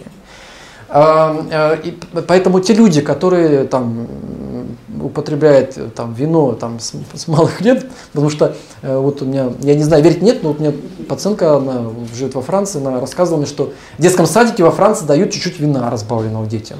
Я не знаю, верить нет, но вот она с ее слов. То есть, ну, там с позиции там витаминов, антиоксидантов, что-то еще. Но как бы и все нормально, люди живут, и неплохо, и так далее. Вот. Но если брать этот напиток и прививать его нам, да, вот, каждый день, там по бокалу или по полбутылки, то, слушайте, я много могу вам историю рассказать, что это приводило к нехорошим последствиям. То есть у нас регион не подходит. Традиция, культура другая просто, понимаете? Вот. У нас, если как бы, у нас вообще, если хотите как бы почитать интересную историю про алкоголь, это вот Похлебкина надо читать. Но у нее очень много исторических документов, это история, которая изучала вообще водку, там, вино, как это на Руси все было и так далее. Вот, на Руси это все-таки было чаще всего связано с праздниками. Вот, это такие вот спонтанные вещи, когда, да. А вот так, чтобы каждый день, там, как вот там, брал там, там итальянец бокал и ходил там с ним, там, цедил его все вечер, там. Вот. Поэтому такого не было вот, исторически. Поэтому так сложилось, что да, и плюс у нас все-таки страна была зерновая культура, зерновая страна. И, конечно, первое упоминание о водке это 14 век, и она была медовары, медовухи, олы. И как бы вина у нас не было. У нас было вино фряжское, так называемое, да, которое привозилось из Италии, там генуэзцы везли там, в средние века, но оно было очень дорогое для знатных людей. Простой люд его не употреблял, не пил, а это было 90% простого люда. Вот. Были поэтому какие-то настойки из ягод, из яблок там, и такого. Но это всегда было у нас таких христиан, ну, как бы, когда уже период христианизации был, да, на Руси, все-таки это был период, когда это позволялось только на праздники какие-то, да, известные. Было очень много постов, да, только больше 240 дней постов. Это все запрещалось, да, алкоголь. Поэтому у нас все-таки это другая традиция совсем. Поэтому у нас ферментативная система, она тоже не совсем способна к такой истории. У меня история есть, вот у меня пациентка одна тоже, ну все с пациентами связано, потом все историю рассказываю. Значит, и она вышла замуж за француза, и слушайте, ну она мне, я чуть не спилась просто, потому что у них это вот традиции к вечерам, да, а она говорит, просто я вот резко, я поняла, что я все, ухожу с этой, она резко сказала, что я не могу так, это вы, а это я, то есть полностью жестко ограничила себя. Поэтому в разные культуры, разные ферменты. А как к посту относитесь? Как к чистке или все же? Как православный я отношусь как к духовной пище, вот, не как к диете. В общем, положительно. Ну, я считаю так, что пост это дано не просто так, это дано не так. Решили сделать пост. Значит, это все, скажем так, объясняемо. Важно тем людям, кому это важно. Потому что если человек просто ее делает как разгрузку диетическую, ну, как бы с позиции физиологии это хорошо. Потому что мы убираем те продукты, которые нагружают человека. И вообще периодические разгрузки человеку нужны, вот, пищевые, да, то есть умеренно там, ограничить мясо, ограничить какие-то варианты молочных продуктов. Иногда это важно. Вот, но... Мы затронули тему, что мясное лучше убирают. Угу. Да. Мясное убирать. Не совсем как вегетарианцы все-таки. Нет, да, да. Ну, опять же, да, то есть вы меня спросили, что я отношусь к этому хорошо. Я лично соблюдаю пост великий, ну только его, к сожалению, не получается у меня по-другому. Но я соблюдаю его, как бы я знаю свой организм, я знаю свои слабые места, поэтому я с послаблением его, да, то есть я там отказываюсь от алкоголя, отказываюсь от мяса полностью вот на этот период. Ну, у меня в рационе есть рыба, у меня есть в рационе там небольшое количество молочных продуктов, вот, потому что у меня много работы и мне нужно... Вот, и в принципе, это как бы мне это хорошо, помогает, ну, мне это комфортно, помогает и так далее. Поэтому я, там, скажем так, никого, как врач, я никого не заставляю там соблюдать пост, там, что еще делать. Нет, вот. Просто у меня вопрос, да. Физиологически или нет, это очень индивидуально. Вот пост, понятие поста, это очень индивидуальная история, с которой нужно общаться с двумя людьми. Первое с доктором, с врачом и со священником. Вот, потому что один лечит тело, другой душу. Значит, и эту позицию важно, вот именно вашу индивидуальную. Если, например, у женщины, к примеру, да, у нее анемия, железодефицитная. Вот, и понятно, что ей, наверное, нехорошо полностью убирать какие-то белки до конца. Да. Если у женщины есть проблемы с остеопорозом, да, проблемы с кальцием, например, да, да, хрупкие кости и так далее. Тут тоже нужен пересмотр. Да. Если у женщины или мужчины есть проблемы с щитовидной железой, заболевание гипотиреоза, которое мы озвучивали, да, или где есть проблемы, в том числе с обменом веществ, здесь тоже нужно все обговаривать. Вот здесь важны вещи, которые, как бы, наверное, с некоторыми акцентуациями уже рассматривается вопрос. Что можно, что нельзя, что ограничить и так далее. Вот мой, значит, знакомый священник, он говорит, что нужно убрать всю еду, которая вызывает страсть, вот, которая вызывает такое неадекватное состояние твое. Вот, у некоторых это шоколад, алкоголь, например, да? У некоторых это сигареты и шоколад. Я знаю людей, которые постились на компьютерные игры и на сериалы. Да, да, почему нет? Это, кстати говоря, это, да, так, ну, скажем так, опять же, это очень такой сугубо, на мой взгляд, индивидуальный вопрос. Как отношение к постам, я положительно отношусь к ним, но, опять же, это все индивидуально нужно обговаривать, учитывая особенности, индивидуальные особенности человека. А можно я добавлю? Вот у нас тут в лектории сидит, как слушатель, Татьяна Сумская, она врач, и она вот в нашем лектории «Предания», у нас на том же сайте «Предания» есть отличная лекция про пост, да, как она называлась. Ну вот именно про то, какими можно другими продуктами заменить. Заменить, да, да, да. Тем более многообразие же большое, белки вот, можно заменить, конечно. На «Предания.ру» можно Татьяна Сумская, сейчас. И найдете вот... Ну, важно, первое, нужно понять человеку, с какой целью он это делает, мотивацию и для чего это нужно ему, в принципе, своем, да? То есть, поэтому это вот вопрос очень индивидуальный. То есть, он своему кишечнику объясняет, что сейчас пост. Он объясняет своему мозгу, прежде всего, и своему, и, конечно же, но кишечник с мозгом связан, поэтому, да. У меня три вопроса, но они как связаны. Смотрите, сейчас есть такая молодежь, есть... Многие уезжают в теплые страны на зиму. Там, да, он шифтинг. Я сама уезжала в прошлом году на полгода почти. А насколько это стрессово реагирует на это? Еще два вопроса могу сразу. Да, а второй вопрос по поводу моногамии и полигамии, то есть мышки, которые выбирают одного партнера. Насколько я поняла, что они более счастливы. То есть именно такая форма жизни делает человека по-настоящему счастливым. Или все-таки, ну просто вот эти эйфорические, насколько я понимаю, полигамия, это когда эйфорические состояния человек хочет повторить, насколько одну с другим. И третий вопрос тоже. Я поехала измывать мочалку и там узнала, как вообще живут молодые люди, и в том числе я про наркотики немного узнала. Вот. И мне рассказывали молодые люди, что есть кислота, некая кислота, которая вызывает... Вот эти нейронные связи, они образуются лучше, и ты за счет этого наркотика развиваешься. То есть ты становишься, и что типа Стив Джобс, он тоже принимал постоянно кислоту. Стив Джобс, слушай, не надо Стив Джобса примеры давать, он хорошо закончил, так что... Это не приносит никакого вреда физиологического организма, что ты просто развиваешься. То есть ты проходишь некое путешествие там через травки, через... Это уже явление наркотики, даже не надо рассказывать. Сейчас расскажу. Ну, первый вопрос, значит, по поводу, значит, вот полгода здесь, полгода там. Ну, смотрите, значит, это, наверное, не считается таким мощным стрессом. Значит, стресс это какой? Например, вот вы, вот пришла осень в Санкт-Петербурге, вы живете октябрь, ноябрь, да, страшный декабрь, с низким витамином D и резко врываетесь в тропические страны с низким витамином D под самое жаркое солнце и вот все, я готов все получать, брать, дайте мне все.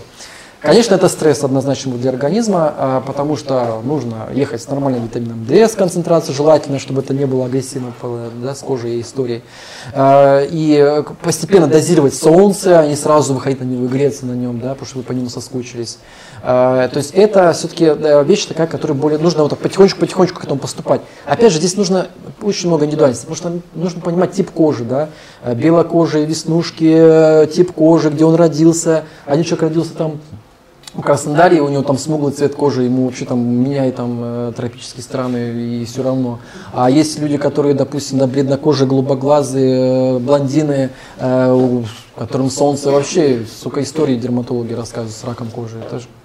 Поэтому очень индивидуально, но если как бы вы вот готовитесь, едете там потихонечку, дозируете, вступаете в эту тропическую жизнь и живете там какое-то время, Потом опять же приезжаете, ну дозировать нечего, тут как бы приезжаете, живете дальше, вот, то, наверное, такие позиции, да. То есть вредно, когда короткий период, резко, короткий период, опять из резкого, то есть вот как у меня пациент был тут, 7 дней в Таиланд съездил, я говорю, зачем вы ездили в Таиланд на 7 дней, зачем? Вы только 7... Он получил расстройство кишечника, ожог кожи, да, и полное, да, и расстройство настроения, соответственно. Ну, да, желательно, наверное, но слишком перерадовался с ожогом, да. Да, да, нет, нет, да, поэтому если на буш, адаптация происходит от 3 до 7 дней, как бы, человека, это очень индивидуально, потому что адаптация, помните, да, дофамин, адаптация. Поэтому это очень индивидуально, да, у кого какая концентрация. И поэтому вот адаптационные возможности не очень индивидуальны, это нужно, ну, тоже знать себя и так далее. Но если вы делаете так, я думаю, что это ничего опасного здесь нет.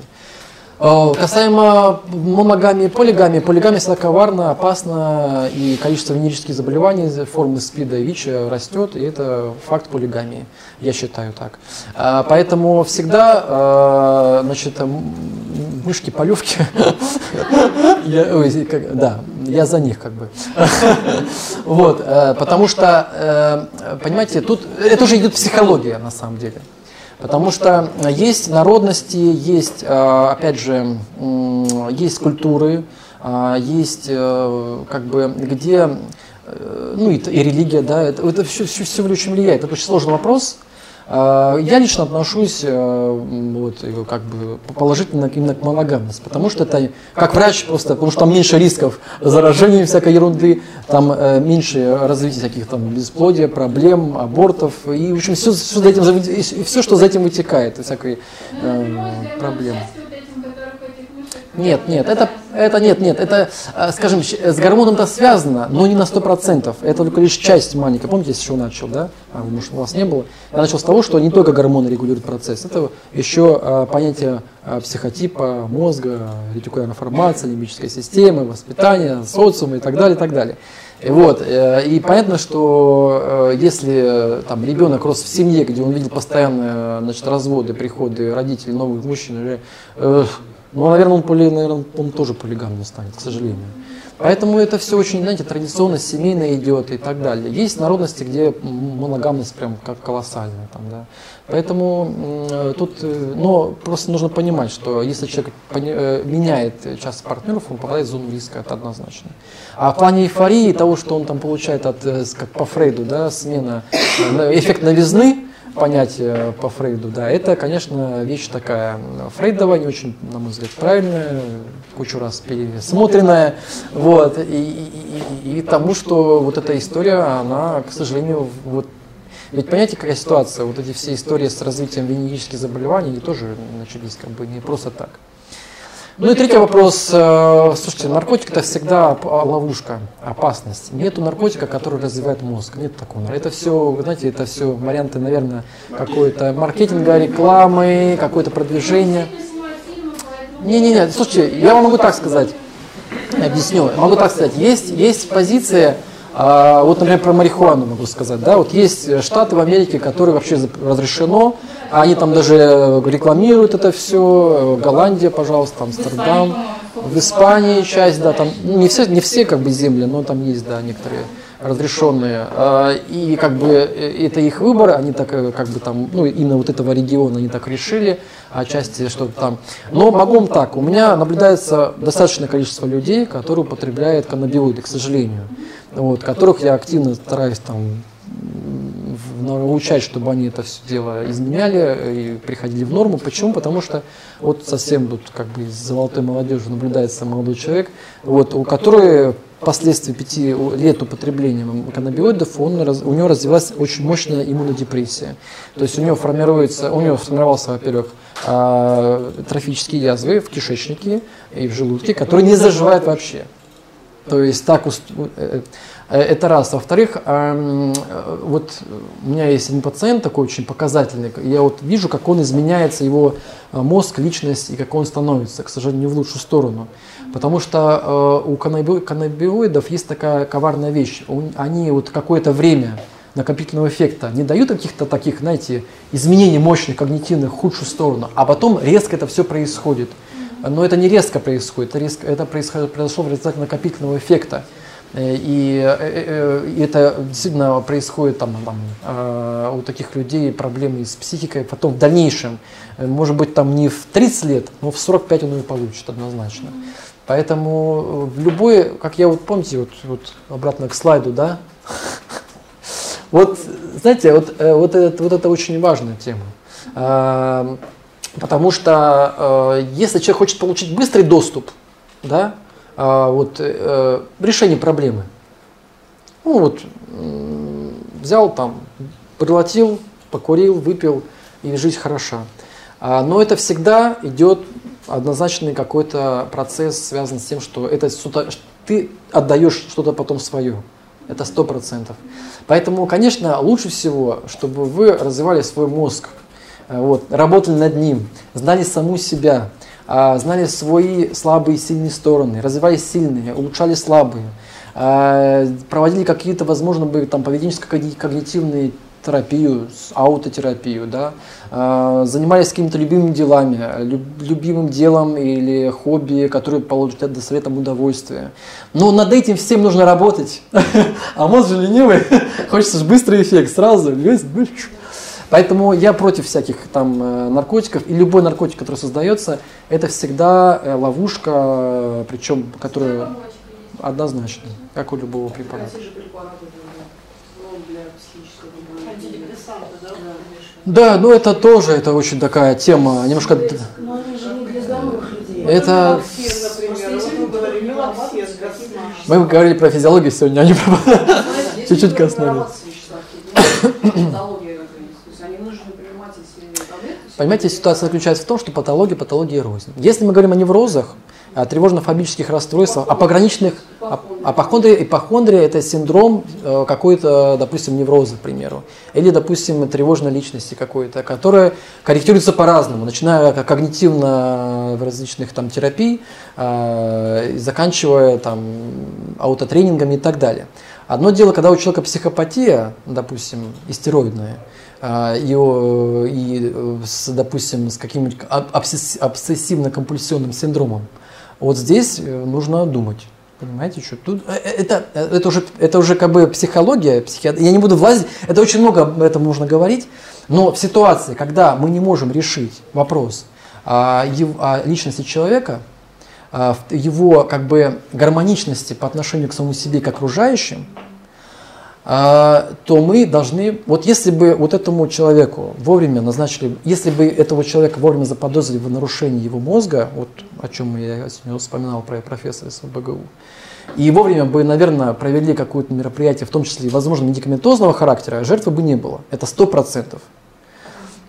Поэтому, видите, ведь мы же это очень важно обращать внимание на других людей, иногда хотя бы, которые рядом с вами в окружении находятся. Но это очень сложно, потому что, это отдельный вообще разговор.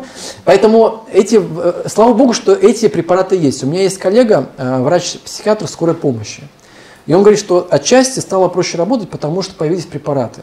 Потому что раньше они выезжали на выезды самые страшные. Это вообще лучше не рассказывать о них, потому что препаратов не было. Когда они появились, хоть частота убийств, она уменьшилась, это факт. И это, ради этого уже можно говорить, что это уже положительный. Но понятно, что если человек сам себе назначил антидепрессант, и он его пьет беспробудно, не наблюдаясь ни у кого, и все поехало, пока пошло, то, конечно, это неправильно тоже. Да? То есть здесь нужно исходить из того, в каком находится состоянии личность человека, понятие патологии, да, насколько она выражена, психосоматика ли это, или это проявление невроза, неврастении, или это варианты уже более серьезной истории, психопатия, например. О гормонах. О гормонах давайте. Выяснилось, повышенный уровень кортизола, да, что делать? Значит, тут нужно первое, позицию, исключать патологическую, значит, органику, да, то есть органическую патологию со стороны надпочечников. То есть мы должны исключать аденомы надпочечников, мы должны исключать то, что может, ну, то есть есть какая-то опухоль, которая формирует выброс этого кортизола в зашкаливающем варианте. Если органики нет, то мы, значит, соответственно, работаем с функциональными вещами, которые формируют процесс выброса кортизола в повышенном уровне. Это стрессы перебираем, это, опять же, работа с, возможно, психотерапевтом. То есть это нужно исходить из того, что да. Во-первых, там насколько это, да, ярко выражено все, то есть повышение. Потому что препараты, которые понижают кортизол, такого нет, да. То есть это нужно комплексный подход иметь к человеку и уже смотреть. Ну, тому человеку, которого чиновника, который я сказал, ему пришлось уйти с работы. Он ушел с работы, и через 3 месяца у него все нормализовалось. Либо развестись, отправить детей. Но это я о разводе детей, это ну, нужно сначала кортизол померить, извините. А уже потом разводиться и детей. И детей разгоняют. Поэтому сначала кортизол рекомендую померить. Вот, поэтому эта история, когда рисков больше, чем польза от работы, нужно уходить с работы. Потому что иначе будешь хроником. А скажите, Брайан, есть ли какой-то список анализов, которые каждый год надо сдавать, чтобы вообще... Еще раз. Есть ли какой-нибудь список анализов, которые вы рекомендуете, которые надо сдавать каждый год, чтобы понимать, что ну, ты живой, нормальный? Более-менее. То есть витамин D, кортизол. Надо в следующий раз лекцию провести о индивидуальном подходе к самому себе. Параметр здоровья. Параметр здоровья. Да, почему бы и нет? С удовольствием придем. Очень хорошая тема. А как тогда можно про индивидуальность назвать? Ну, нет, общие. Общая закономерность, общий стержень такой. Общий стержень. Скелет, да, нет, конечно. А мышцы нарастут, конечно. Вот, потому что, как бы, да.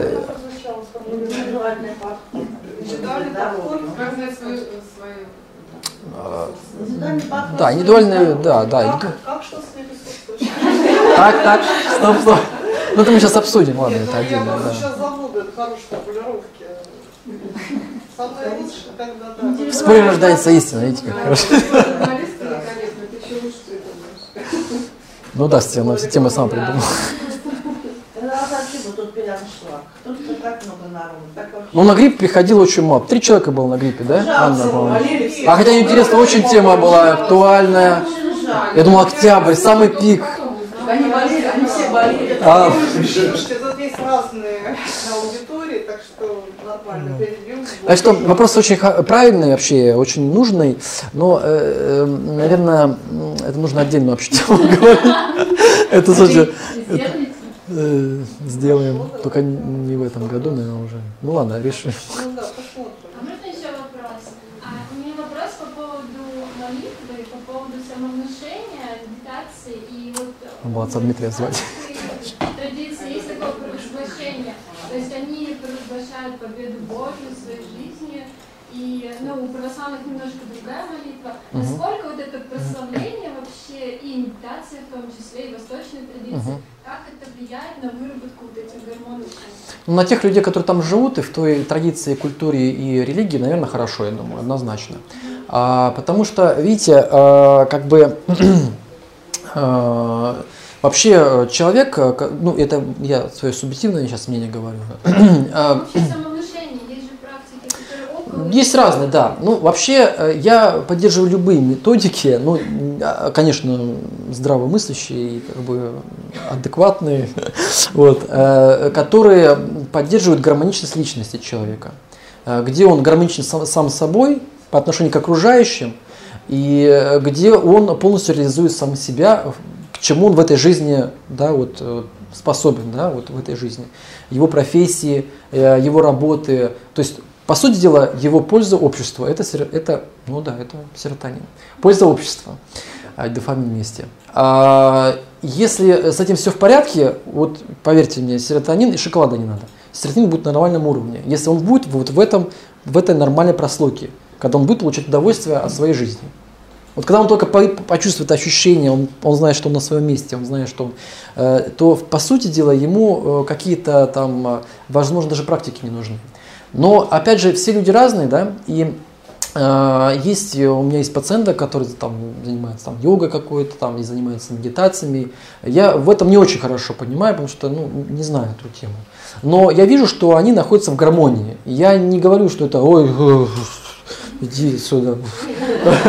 Вот это, я не знаю, что такое, что за сектантство там и так. Нет, конечно, нет, я вижу, что он адекватен, у него там анализы, смотрю, все хорошо, нету хронических заболеваний, человек следит. Ну, видно, что человек в гармонии находится, ему это помогает. То есть это часть, то, что ему помогает находиться в том числе в гармонии, да? Потому что это не основное, да, понятно. Вот, то, пожалуйста, занимайся, ходи и так далее. Ему это помогает, как аутотренинг вообще без проблем, абсолютно, да. Кому-то нужно иметь животных, да, он получает серотонин от того, что он гладит животных, он с ними дружит, он их любит, он с ними каждое утро, как ритуал, ходит гулять, это все дофамин. Аля. Вот, и поэтому, но он нашел свой дофамин, понимаете, в виде шарика. А вот. Профессор Преображенский находил свой дофамин в Шарикове, но он потом получил кортизол, понимаете. Не разглядел, да, поэтому дофамин сюда тот, который дофамин, понимаете. Но это важно, как бы, очень важно. Поэтому то, что вы озвучили, да, в той традиции, как бы, это как бы их, они это тысячелетиями. И как мне, допустим, спрашивают иногда, а вы там доверяете там гомеопатии, доверяете вы там аюрведе? Я говорю, я всегда отвечаю так, что количество людей и там национальностей, религий огромное количество. Почему? Потому что все разное. И поэтому восприятие человека, его организма, оно тоже разное. Разная призма. У китайцев одна призма, у индусов другая, у европейцев третья, у африканцев четвертая отчасти и так далее. И каждое это восприятие и отношение, подход и к здоровью, и к лечению, оно тоже опять же разное. Где-то философский подход, где-то подход там, космических там, моментов, где-то подход доказательной медицины, да, европейской и так далее. И все имеет право на жизнь на самом деле. Ну, если это доказательно и существует уже много лет. Но, опять же, вот эта точка, вот это приложение вот этого подхода, оно должно быть правильное, не вредя здоровью, да, ноцера, не навреди, главное. Вот. И в ту меру, когда, конечно, у человека пневмония, его лишит гомеопатии, это, конечно, кошмар. Вот. А когда, да, там, его залечивают там, антибиотиками и лечат инфекцию, которая ему не повредит, например, да, урологи, к примеру, вот, и получает пациент иммуносупрессию на антибиотиках огромное количество и проблемы с кишечником, это уже неправильно. То есть это вот, и поэтому, когда говорят, вот, а как вы, я говорю, я спокойно отношусь, если это правильно использовано. Правильно использовано в пользу человека, без вреда для него и окружающих, и в меру, и вовремя. Это очень важно. Врачей же своя система. Ну, врачей системы нету. Врачей это отдельная тема. Давайте. А вообще рецепт мышления за счет вот этих повторений что-то можно изменить? То есть насколько слова могут вообще изменить твое состояние из плохого в хорошее? Или это только медикаментозно? Это все индивидуально очень. Это очень индивидуально. Uh-huh. Вот я знаю, что мне это вообще не работает. Как бы, я и не пользуюсь. Вот. Есть, допустим, я думаю, что у невротика с ипохондрическим характером такая история, возможно, будет иметь силу. У тревожно-фобических расстройствах личности с невротическим там, акцентом, у невротиков, рефлексирующих невротиков, например, тоже, наверное, да, возможно. Но это нужно смотреть, с человеком общаться и так далее. Вот, поэтому тут, знаете, такой момент очень индивидуальный. Это как бы, да, у кого-то это работает вообще без проблем. Да. Вот. А что делать, если вот витамин D снижен, но на препараты витамин D какие-то аллергические реакции? Значит, нужно или поменять препарат, если он конкретно вызывал реакцию аллергическую, витамин D. Ну, вообще, я, честно говоря, ни разу не видел, чтобы витамин D вызывал аллергическую реакцию, за исключением, если это была передозировка. Потому что есть ошибка некоторых, к сожалению, врачей. Вот. которые назначали там 20 тысяч единиц дозировку на неподготовленный организм. Но это вообще категорично делать нельзя. Это передозировка будет, это сразу будет реакция на коже и так далее.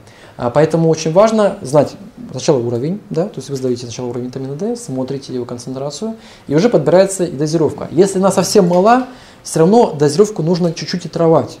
Потому что, вот, например, вы там бледнокожая, ну, нормальная питерская кожа, вот, и так далее. Нужно, вот, вам нужно потихонечку вводить дозировку, не сразу резко. Да? А если еще и низкий гемоглобин, железо низкое, там вообще нужно отдельно обговаривать. Поэтому… А?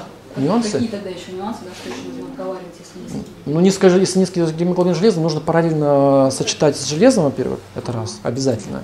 Во-вторых, если там совсем на нуле у вас, ну, совсем низкое железо, сначала нужно железо нарастить, а уже потом витамин D наращивать, потому что одно стимулирует другое. Вот, поэтому здесь есть моменты, да. Но возможно, то есть на какой-то другой препарат? Конечно. Да? Нет, если вдруг нормально все подобрано, небольшая дозировка, и вдруг у вас возникла реакция, значит, нужно просто менять препарат. Потому что, ну, разные формы есть. Есть в каплях, есть в капсулах, есть в разных формах. Хорошо. А не специалистам прописывается только? Есть общий какой-то для всех? Ну, прописывается, нет, чаще всего это, ну, вообще это эндокринологи, прежде всего. Они этим занимаются, ну, терапевт, ну, правда, терапевт рознь, так же, как эндокринолог, эндокринолог рознь, но эндокринолог-терапевт, в принципе, они вот этим занимаются. Ну, да. А витамин D для детей 2,5, да, практически? Ну, нет, там нужно на год жизни ребенка, если там в зависимости от жизни, ну, если там груднички, там это совсем там по капле, ну, это нужно смотреть на год жизни ребенка. Вот. Если 1,5 и 4? 1,5 года и 4 года. Ну, 1,5 года это, ну, если это в одной капле 500 единиц, потому что там разные есть дозировки в капле, то есть нужно смотреть по препарату, то это, допустим, 1,5 года это где-то 2, ну, максимум 2 капли в день, в сутки. А 4 года это где-то капли 5 надо. 5? Ну, 4-5. Давайте сейчас такое предложение, официальную часть закончить, но я трансляцию прерву, попрощаюсь. А, вы еще транслируете, что ли? Да, еще. Вот, и да, можно будет еще как-то так вот посвободнее. Давайте поблагодарим. Лекция проведена и записана по заказу православного мультимедийного портала «Предания.ру». Лекции, выступления, фильмы, аудиокниги и книги для чтения на электронных устройствах в свободном доступе для всех. Заходите. Предания.ру